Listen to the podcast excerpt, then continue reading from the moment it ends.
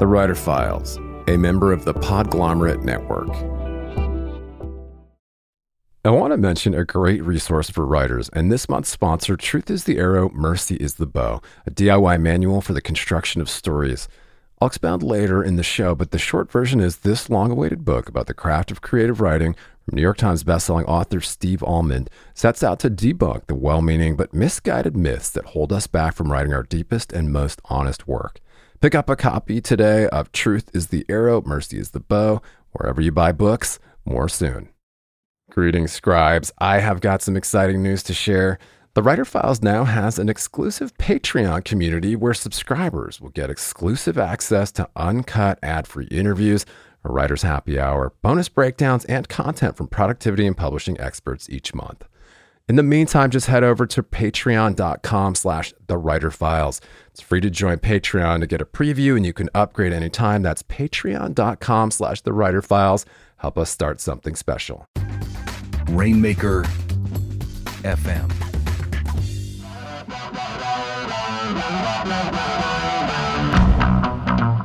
Hey there, and welcome back to the Writer Files. I am still your host, Kelton Reed, here to take you on yet another tour of the habits, habitats, and brains of renowned writers.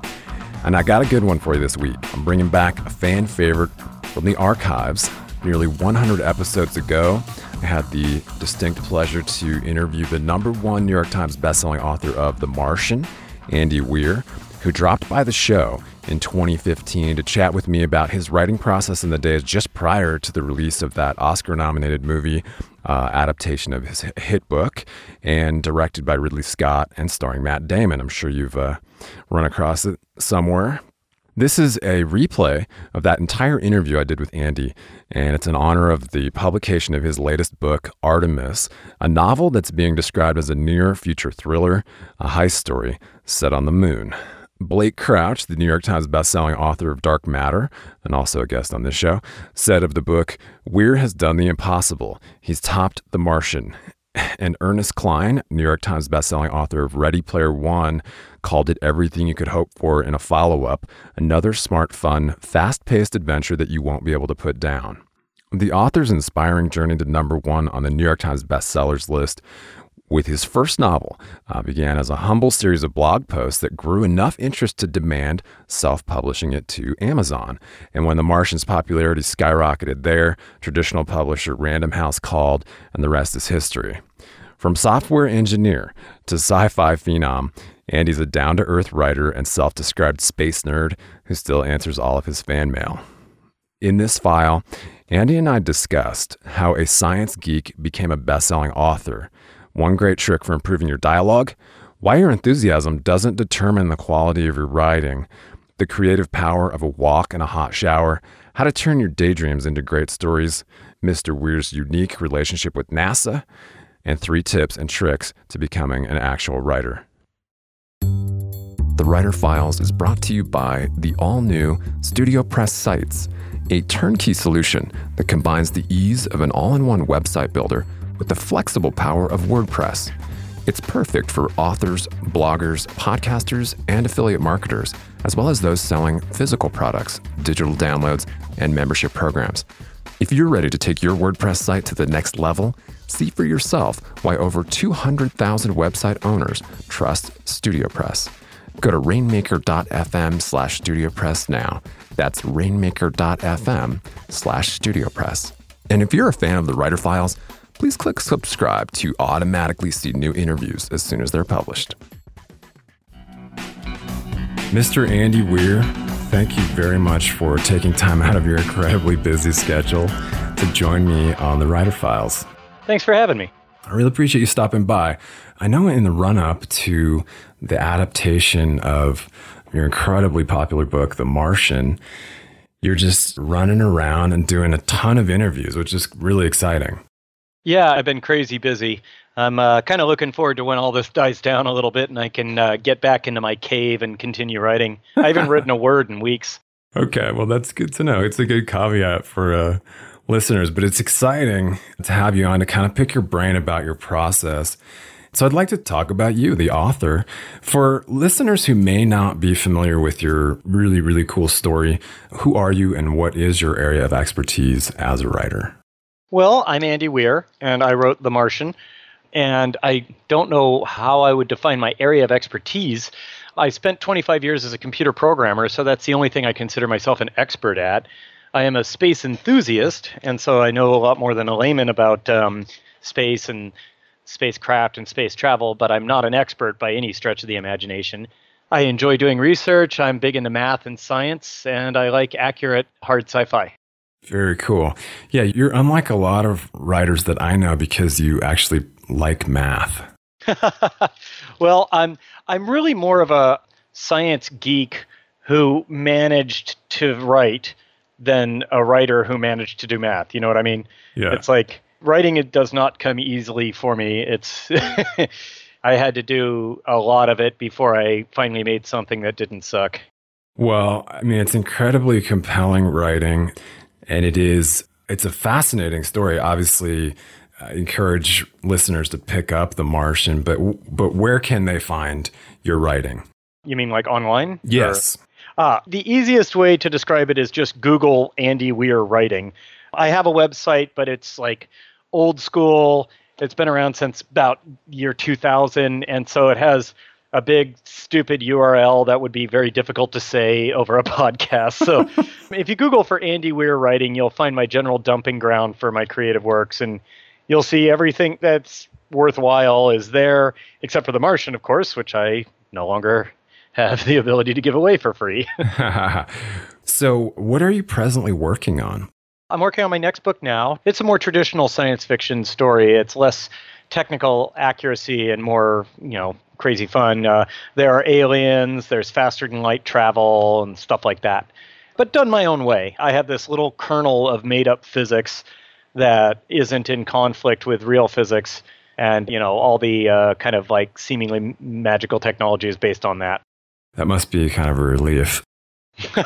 Well, I don't know. It's, see, the thing, when you start making up physics, if you're an analytical, dorky guy like me or like any of my readers, you start immediately asking questions on how to take advantage of it, right? Yeah. So if you're like, well, wait a minute, I see, you know, according to this, this is how this, you know, warp drive or whatever works, but that means I should be able to send information back in time, or that means I should be able to, yeah, hey, this this ends up with positive energy. I, you've just created a perpetual motion machine, or...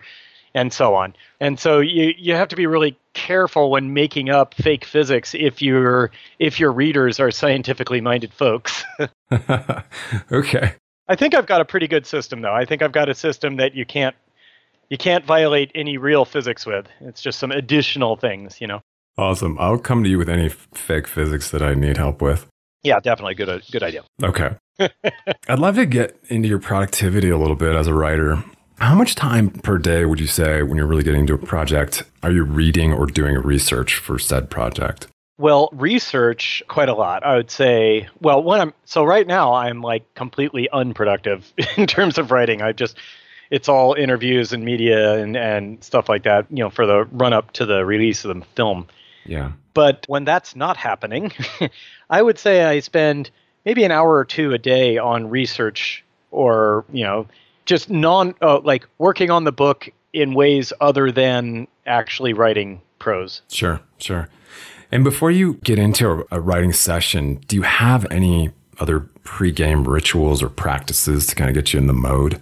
Not really. I mean, I've kind of got to edge into it. I've got to guilt myself into it at first, you know, because I'm sitting at my computer and I'm goofing off and I'm like, all right, come on. You got to get some work done. And like procrastination seems to be a critical step. Sure. Do you find yourself, when you're in the midst of a project, writing every day? Well, I try to. And when I, I mean, before all the chaos with the uh, film release, I would write every day and I would set myself a word limit. Nice. Just to give myself a motivation. Yeah.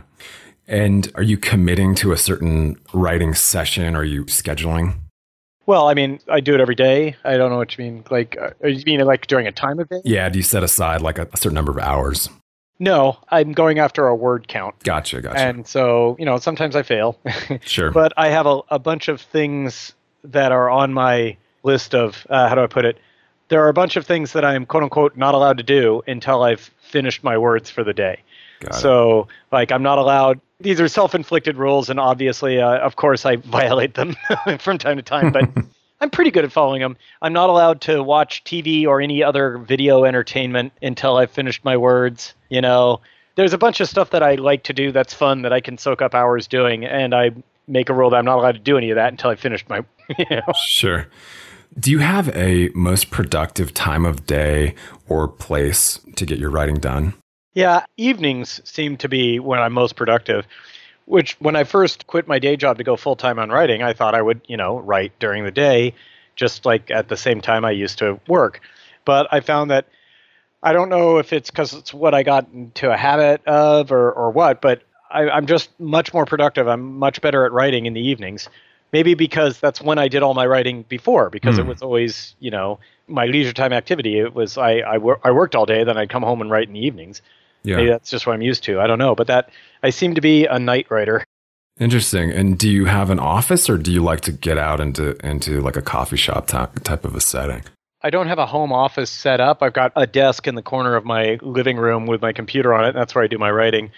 I do have a spare bedroom upstairs that I could make into a home office, but it's really hot up there. I don't have central air conditioning in my place, and so I like to be downstairs. As for going out into the world, I, I can't do that. I need to be alone in a room when I'm writing, or there's just too many distractions. Yeah, I'm kind of a social guy. I'll talk to people. If I'm in a coffee shop, I'll talk to the, you know, strangers at the de- at the table next to me, you know. And even worse, when I'm writing, when I'm doing dialogue, I really want to say the dialogue out loud to see how it flows, to see how it works. You know what I mean? Yeah, good trick. So I'll do the, I'll actually, I will say a conversation, I'll, both parts of a conversation or whatever. So anybody watching me write would think that I was schizophrenic or something. And so I wouldn't be able to do that if I was out in public, and that would really not work for me. Earlier in the show, I mentioned an invaluable resource for writers, Truth is the Arrow, Mercy is the Bow, a D I Y manual for the construction of stories based on three decades of writing, failing, and trying again. Author Steve Almond is a beloved professor at Harvard and Wesleyan and the acclaimed New York Times bestseller of twelve books of fiction and nonfiction. And in Truth is the Arrow, Mercy is the Bow, Steve employs the radical empathy he displayed as a co-host of the Dear Sugars podcast with Cheryl Strayed, where they explored the joys and trials of storytelling to explode myths that hold us back from writing our deepest and truest work. The book includes chapters on plot, character, and chronology, but travels far beyond the earnest intentions of most craft books. It also includes writing prompts to generate new work. Pulitzer Prize-winning author Richard Russo called it one of the best books on writing he's ever read, and also the funniest. Pick up a copy of Truth is the Arrow, Mercy is the Bow, a D I Y manual for the construction of stories, wherever you buy books, and add it to your T B R today. And just a quick aside to revisit the exclusive Writer Files Patreon community, where subscribers get access to uncut ad-free interviews, a writer's happy hour, bonus breakdowns, and a lot more. I know that for serious writers, it can be more distracting than ever to cut through the noise, stay productive, and home in on what's happening in the publishing industry. Over eight years, we've provided a looking glass into the habits of professional writers and publishing industry insiders. And as your humble host, I've decided to launch a membership-based Patreon for serious scribes to cut through the noise, swap tips and tricks, and hang out with like-minded peers. Just head over to patreon.com slash the writer files for bonus writing resources, monthly episode breakdowns, writer's happy hour, a community of your peers, ad-free episodes, and more. It's free to join, to get a preview, and you can upgrade anytime. That's patreon.com slash the writer files. Help us start something cool and special. Keep calm and write on. Cool. So when you're really getting into it and getting into a flow, do you like to stick on some headphones, listen to music, or you prefer silence? It's got to be silence. I can, depending on the writing I'm doing, I can sometimes listen to instrumental music, but if it's got words, I can't, I, I can't do it. My brain is busy parsing the lyrics mm. instead of working on the sentences. You see what I'm saying? Yeah. And I just, I don't know how people can work and listen to lyric music at sure. the same time. And for the most part, even just instrumental music is too much of a distraction when I'm trying to really think and put together stuff. When I'm doing, I don't know, less intensive writing, like when I'm writing a pitch, or when when the individual like words aren't as critical, when it's not like, ooh, every sentence has to count and, and flow nicely, when it's less important, then I can listen to instrumental. Nice. So do you believe in writer's block? You know, I don't know if everybody has the same definition of what that is. I have never had a problem coming up with stories or directions that a story could go, or, you know, what the characters are going to do next. I've never had that problem. My problem is always motivation. Like, I know, you know, what I need to write next. I know what I need to do. I just got to get off my lazy ass and do it, you know? So I never get, if you define writer's block as, you know, deciding which way the story is going to go from here or coming up with a good idea, no, I don't get that. But if you define it as being too damn lazy to actually write, then yeah, I get that all the time. Let's seg into your workflow a little bit. What hardware are you presently working on? I have a Windows machine. I use Microsoft Word. I guess that's software, not hardware. It's not a laptop. It's a tower. It's really old and out of date, and I should update it, and I will. Like, I bought a laptop a little while ago, and it's way better and more powerful than my main computer in every way, so it's kind of silly that my, you know, the laptop is for when I'm traveling, but it's like, better. yeah yeah so Microsoft Word is your is kind of your go-to software then for for yeah writing. You pretty much have to once you're in the industry, because, well, actually, I wrote The Martian in OpenOffice. hmm. OpenOffice Writer, yeah and it was fun. I mean, I like OpenOffice. It was fine. And I also think that Word is very, I think they're both very good word processors. Thing is, Word has like excellent collaborative editing features. Yeah. Like, you know, commenting on things and, and doing, it's just like, it's better than any, any other product at that, or that I know of. Sure. And it's what the whole industry uses. So, yeah. you know, I would send my editor a draft in OpenOffice and he'd send me back his comments having converted it to a Word doc. you know? Yeah. Yeah. And that's, it's just the way it is. So if you're, if you're going to be a pro, you're going to use Word, and that's not that bad. It's a good, solid, there's a reason it's dominating. I mean, yeah. Yeah. It's funny, Hugh Howey was on the show a few weeks back, and he had recently posted a, a blog post showing the collaborative comment or track changes from one of his manuscripts, and uh-huh. how, how unorthodox the conversation he and his editor were having back and forth. If you haven't seen it, it's pretty funny because... No, um, I, ha- I haven't seen that. He and his editor apparently talk quite a bit of smack to one another, which is very funny. I'll link to it in the show notes. Comedically, or are they actually angry? I think it's I think it's for comedic effect, for sure. They've been oh, okay. doing yeah, it together. My, my editor and I, uh, we don't go too many levels deep in the um, in the comments. Like, we'll go one or two levels deep. If we have to go any deeper, we talk on the phone. Yeah, absolutely. Do you have any best practices for beating that procrastination? Just the rules that I was talking about earlier, like, yeah. uh, you know, say like, okay, I'm going to have a set number of words per day. And um, until I've accomplished that, I'm not allowed to watch T V. I'm not allowed to watch this or that. I'm not allowed to play games. I'm not, you know, there's this big long list of things that I'm not allowed to do until I've finished my words. And I'm pretty good at enforcing that. It's hard to force myself to work, but it's easier to deny myself things I want to do. You know what I mean? Yeah. Absolutely. That helps. There was another thing I was going to say, and dang it, what was it? I did skip over a question okay. about organization and, and just kind of, you know, I mean... That's funny that you, you know, asked the questions and out of order, and the one that you missed was the one about organizing things. That's right. Thank you for pointing that out. Yeah. I'll have that edited out. I'm just kidding. But so do you have any organizational hacks or, or kind of methods? And, and it seems like you're a pretty methodological person. Do you have anything that you can offer other writers as kind of tricks? Well, I don't know if this is useful to anyone else, but I have like some tricks. First off, of course, I make note of all my research, like anything, any useful information, I, I take notes on it in just a separate file. So any story I'm writing will be in its own folder, right? And in that folder will be a file called stuff, you know, stuff dot doc or stuff dot docx. And it'll it'll just have like, you know, when I'm like, oh, okay, I need to look up this information here. And I'm going to, you know, I spend an hour or so researching. I make notes in my stuff file about it so that I can refer to them later. And I'll keep track of all the U R Ls that were useful to me when I was researching it. Nice. So that, you know, in ten minutes when I frickin' forget all of it, I'll be able to refer back to that stuff file.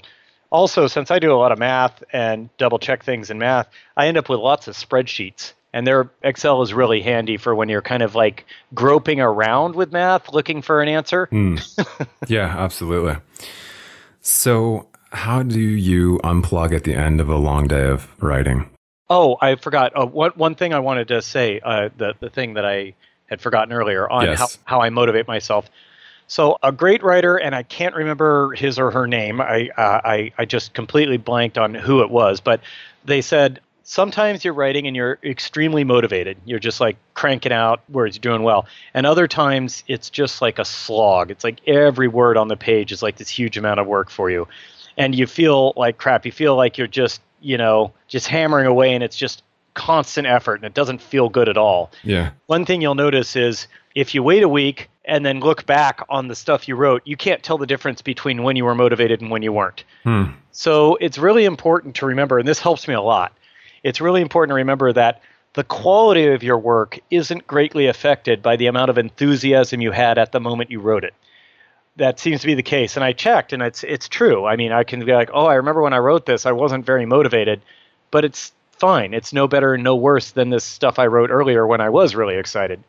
So that helps you, or it helps me, when I'm sitting down at my computer and I'm in that mode when it's a slog and I'm like, oh, God, this is just torture. I'm just like shoving, I'm just gutting this out. I'm just grinding my way through. Yeah. And it's good to remind myself, I'm like, well, I'm grinding my way through, but I'm I'm doing something useful. This isn't like, I'm not just writing crap that I'm going to throw away later. This is good, you know, content. So that can be helpful to remember that. It's like you're yeah. accomplishing things. That is a great reminder. And I wish I could remember the author that said that, but I don't. Okay, so circling back to the unplug question, how do you unplug at the end of a long day? Mostly I just need time. I need time between writing and going to bed. That's like an hour or so to kind of like not think. I tend to shower at night, and so that's a good thing I'll usually do is I'll, I'll take a shower, do all that, kind of like plop down in my uh, recliner, get a cat or two on my lap, and then then watch D V R T V shows that I wasn't allowed to watch because earlier because I hadn't finished my words, you know? Nice. Just be entertained instead of entertaining, you know what I mean? Absolutely. And it's funny how many writers say that very same thing, that they go from this, writing the stories to like, you know, reading or... or uh, becoming a consumer. Yeah, it's cool. It's very cool. I don't even get to read for pleasure that much anymore. Well, I was going to say that other writers have also said that, you know, they get their best ideas in the shower. A lot of people say this. Oh, yeah. Me too. So are they, are you then having to write things down? No, I never have to write things down, but I definitely do come up with a lot of good ideas on showers. Another thing is um, in the daytime, I like to take long walks. Nice. I take walks in part for exercise. Yeah. It's about the only exercise I get. I've got kind of crappy knees. I can't really jog. And I, I just enjoy it. And so I get a lot of writing done or a lot of conceptualizing done while I'm on those walks. Said many a famous author. Yep. It's good. Well, it, it like it forces you to think in a way because it's like you're not around on your computer, you're not staring at a T V, you're just like out and walking and your brain has nothing to do but think about stuff. That's right, that's right. Hey there, I just wanted to take a quick moment for an important announcement for the professional writers out there in the audience. Copyblogger has a list of recommended certified content marketers. It's uh, where people look to hire an excellent professional writer who understands content strategy. And if you'd like to join that list of writers, you can visit copyblogger.com slash get certification to sign up for their wait list and get all the details on when that program reopens again very soon. Making a living as a writer isn't easy. Now, obviously, finding clients, managing your business as a business, and positioning yourself to rise above that pennies per word freelance treadmill can be a grind. The certification program exists to reward good writers with more clients, more revenue, more stability, and more respect. If you're a writer and you want to turn yourself into a valued content strategist, if you're a writer and you just want support and advice on reaching your professional goals, if you're a writer and you want to find better clients and belong to a prestigious list of recommended writers, then you want to get Copyblogger certified. You can add your email address to that waitlist at copyblogger.com slash get certification. Get all the details before that program reopens to the public. That's copyblogger.com slash get certification. Well, let's uh, seg into creativity here. Andy, can you define creativity in your own words? Wow, that's broad. I guess it's the ability to imagine scenarios that most people haven't already imagined. How's that? I love it. Okay. That's very succinct. And when do you personally feel the most creative? I usually do it by mistake. You know, usually it's because I'll daydream or fantasize about something. And then I find myself coming back to that same fantasy. And I know I say fantasy and people immediately assume sex fantasy, but I mean, I mean fantasy. Sitting around imagining yourself as an astronaut is a fantasy, right? Mm-hmm. And if I keep coming back to the same thing over and over again, then I'm like, this might be a good story, because if I keep fantasizing that I can do this, that I have this superpower, or that I can do this other thing, or whatever, that I'm in a situation, if it, if it's interesting enough to keep pulling me back into daydreaming about it, then it'll be interesting enough to entertain a reader if if I can make the reader empathize or self-insert with the main character, right? Absolutely. Would you say you have a creative muse right now? A muse? I don't know. I've I've never really... got the the muse thing. It, does that mean like something I do, or or does it just mean do I feel creative lately? Or I'm not sure either. I, I think it means a lot of different things, a lot of different people. And of course, you know, they're the literal muses and, and from antiquity uh, well, yeah. who were supernatural beings. Um, I do not have Roman goddesses. Okay, um, well, I'm just curious. I mean, yeah. I don't know. I just I've I've always come up with random stuff. I mean, I also come up with a lot of really stupid things. So the trick is, you know, making sure not to try to focus on, on the stupid stuff too much. like, uh, you know, I, I came up, I spent hours one day coming up with a sequence of events or a storyline for a guy who gets lucky all the time, right? He's just really lucky. And he finds out, I mean, he definitely, he realizes that there is such a force in the universe as luck, and he has it. But he finds out eventually that it's not him who's lucky, it's his cat. And his cat is lucky, and the cat loves him. Therefore, he is protected by, you know, the forces of luck that surround the cat, so that, like, he can't die because that would make the cat sad. And so luck ensures that the cat won't ever be sad. And so I put a lot of work into that until I kind of, like, thought about it objectively for a minute and went, like, that's a freaking stupid story idea. Well, that's subjective. The felicitous feline. It's not. Uh... I hope that you've already registered this idea with the Writers Guild. If somebody else writes that idea and makes a good story out of it, they've earned it. Surely there's a, a Hollywood executive listening right now who has just jotted all of that down very quickly. Sent it to. Power to him. Power to him. We'll see it on the big screen in a year. Works for me. What do you think makes a writer great? I guess it just means if you can, the writers who really engage or grab the reader and make and make the readers really immerse immerse themselves in the story and care about the protagonists are the ones who get called great. Now, the truly great writers are the ones who did it on purpose and know what they're doing.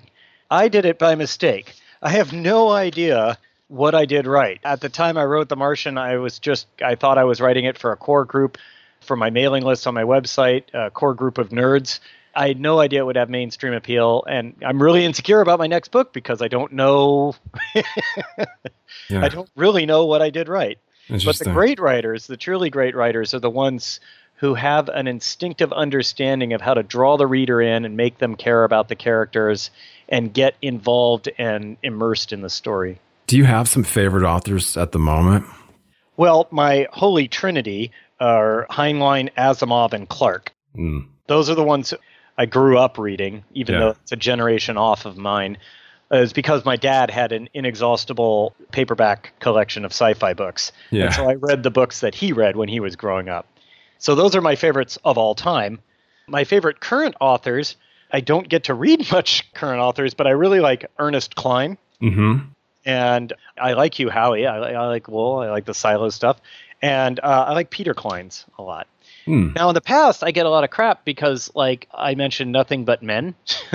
And so I don't want people to think that I have a problem with female authors. I don't. I just I just don't read much contemporary stuff. Mm-hmm. And I'm a big sci-fi fan. So the baby boomer era sci-fi stuff was overwhelmingly dominated by men. Yeah. But when it comes to science and women, I recommend Packing for Mars by Mary Roach. It's nonfiction. It's one of the few nonfiction books I've ever read that I loved. That's a great recommendation. I'll put that in the uh, in the show notes as well. Can you share a best loved quote? Hmm. Well, it's, it's just sort of a joke, but from Terry Pratchett, also one of my favorite authors ever.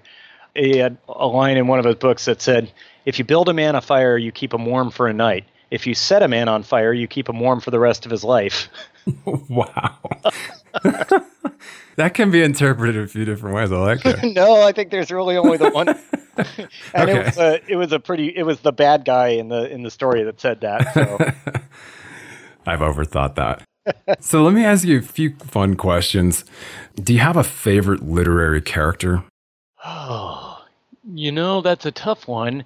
Okay, so I know this is a weird, a really weird answer, and I don't know if she's my favorite literary character, but she is certainly among my favorites, is Tinker Bell. Hmm. So Tinker Bell's really interesting because, like, Peter Pan is a story, you know, for kids, right? Right. And it's a story about, you know, like childhood versus adulthood. And the real, the real like plot development in Peter Pan is that Wendy gives up being a child in order to work toward being an adult. Right. Right. I mean, that's the main thing.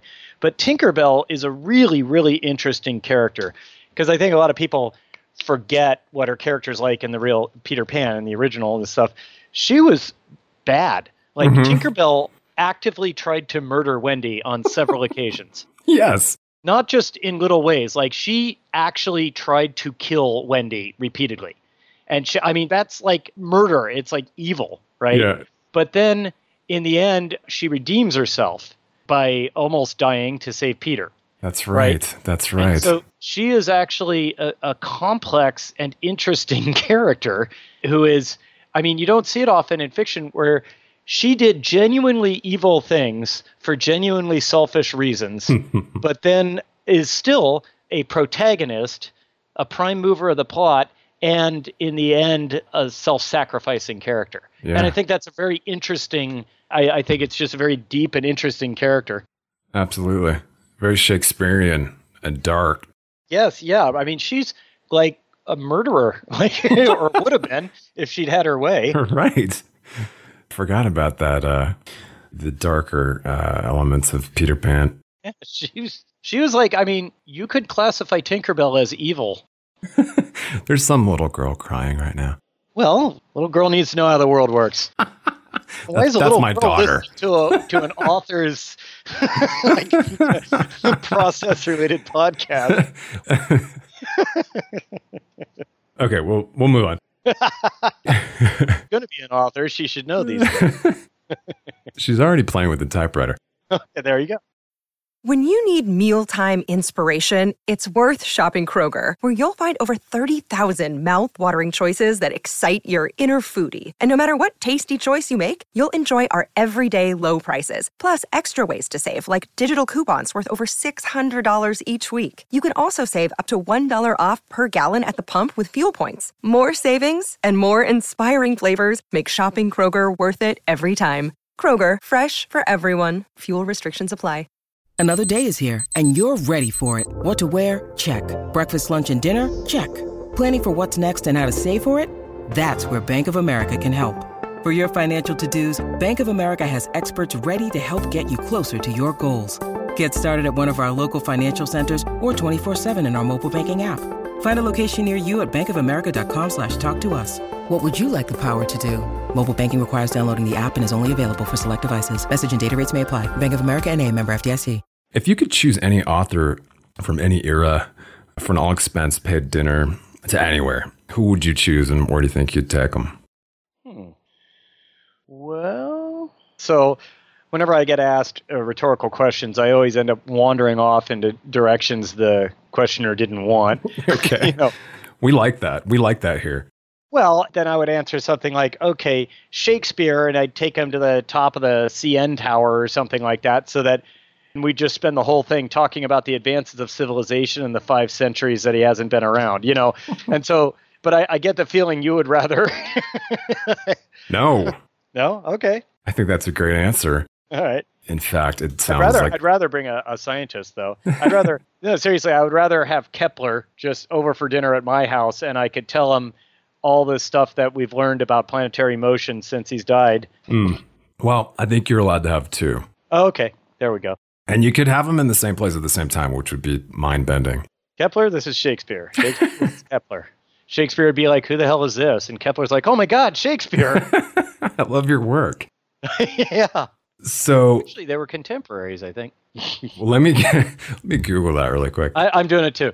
Uh, yeah, they were like this, almost the same generation. They were born nine, uh, just a few years apart, actually. Very cool. And then Kepler died about fifteen years after Shakespeare, so he'd be like, "What's up, bro?" Well, I think we've touched on two potentially blockbuster Hollywood. sixteenth century, yo. So, do you have a writer's fetish at all? Do you collect rare first editions or old typewriters or any any other weird stuff no, like that? No, I, I don't. I don't collect. I don't have anything like that.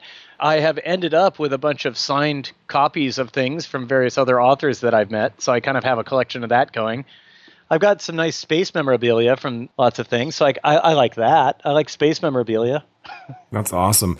So I know you've spent some time at NASA at the Jet Propulsion Labs over there because they love, they really love your work, don't they? Yeah, they're really happy with it. They see it as a, first off, they they like the scientific accuracy, so they feel like it's like showing the public what space travel's really like. Also, they hope it'll like reinvigorate public interest in the space program. Yeah. And finally, I'm sure it doesn't hurt that it portrays NASA in an extremely positive light. That's pretty amazing, and, and congratulations on that. Thank you. Also, I think J P L really likes it a lot because I call out J P L explicitly. Yeah. And show that there's a difference between the two and so on. Well, I think it's fascinating to me that they pr- actually promoted your movie. Well, they kind of do and they kind of don't. There are limits on what they're allowed to do. Mm-hmm. They're not allowed to actually promote private products or whatever. Sure. But they can certainly use the movie to try to increase public awareness of Mars missions and stuff like that. Yeah. Well, that's cool that you, that you even have a relationship with them as oh, a result great. of your work. It's awesome. I got to go to Houston. Uh, the Johnson Space Center, and uh, I got like four days of V I P tours. I got wow. to hang out in the Mission Control Center, like literally in the Mission Control Center, not just in the observation bay. That's great. And like they let me sit at the Kronos station, which is one of the flight control stations, and they let me remotely control a camera mounted on the outside of I S S. Oh my, oh my. Yeah, that was very cool. Like the best week of my life, pretty much. So who or what has been your greatest teacher? Hmm. Huh.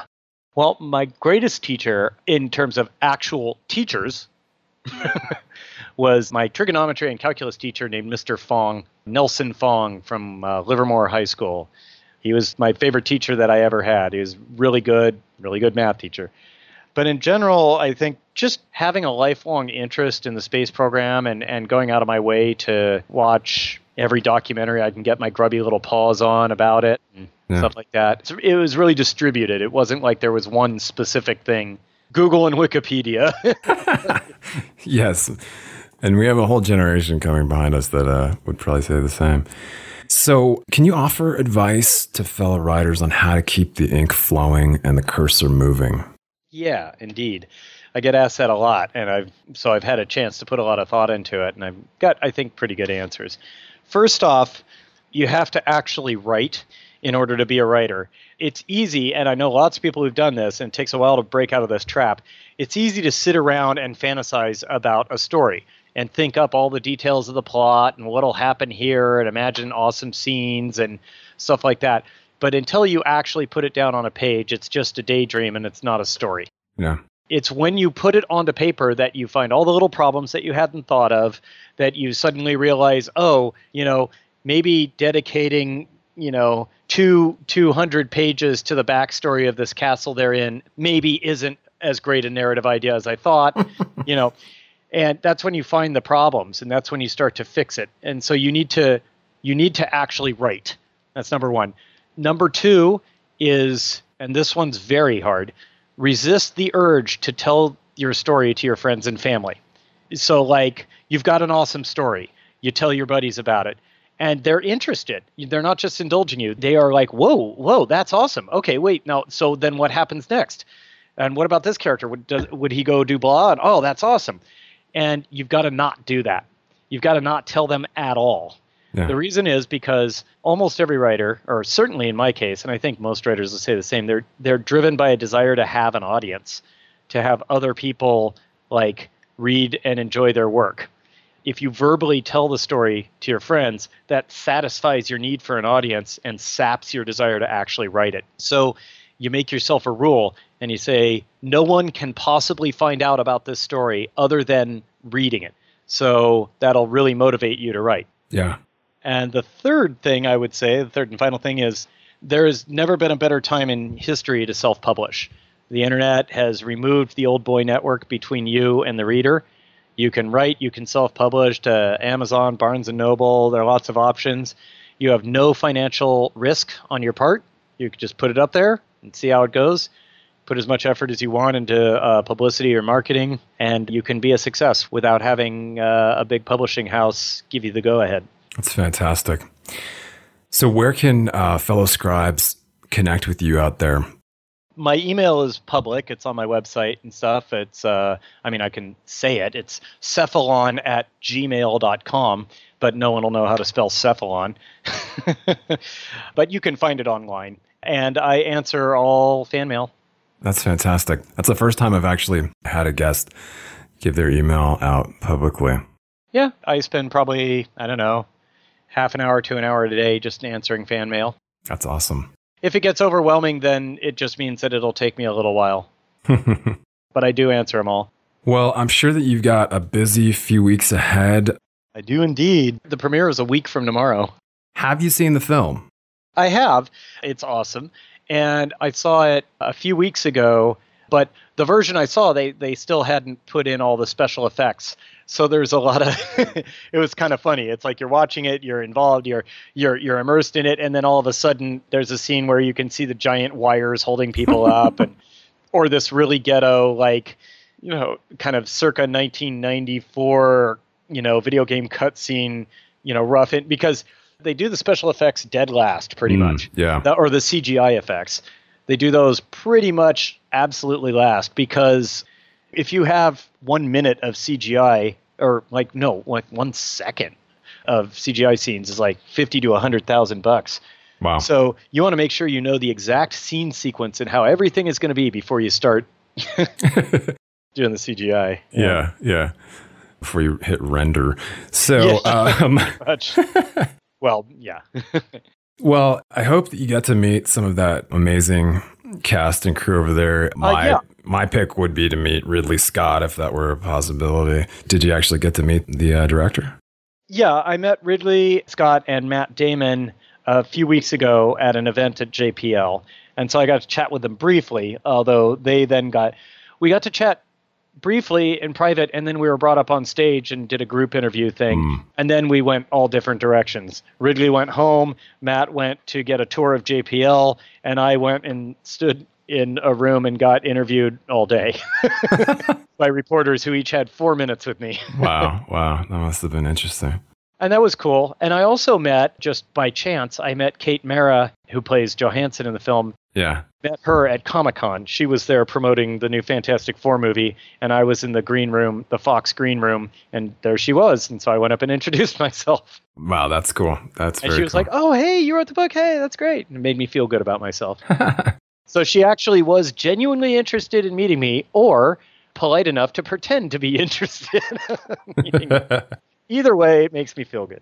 All right. Final fun question. What is your favorite movie about Mars?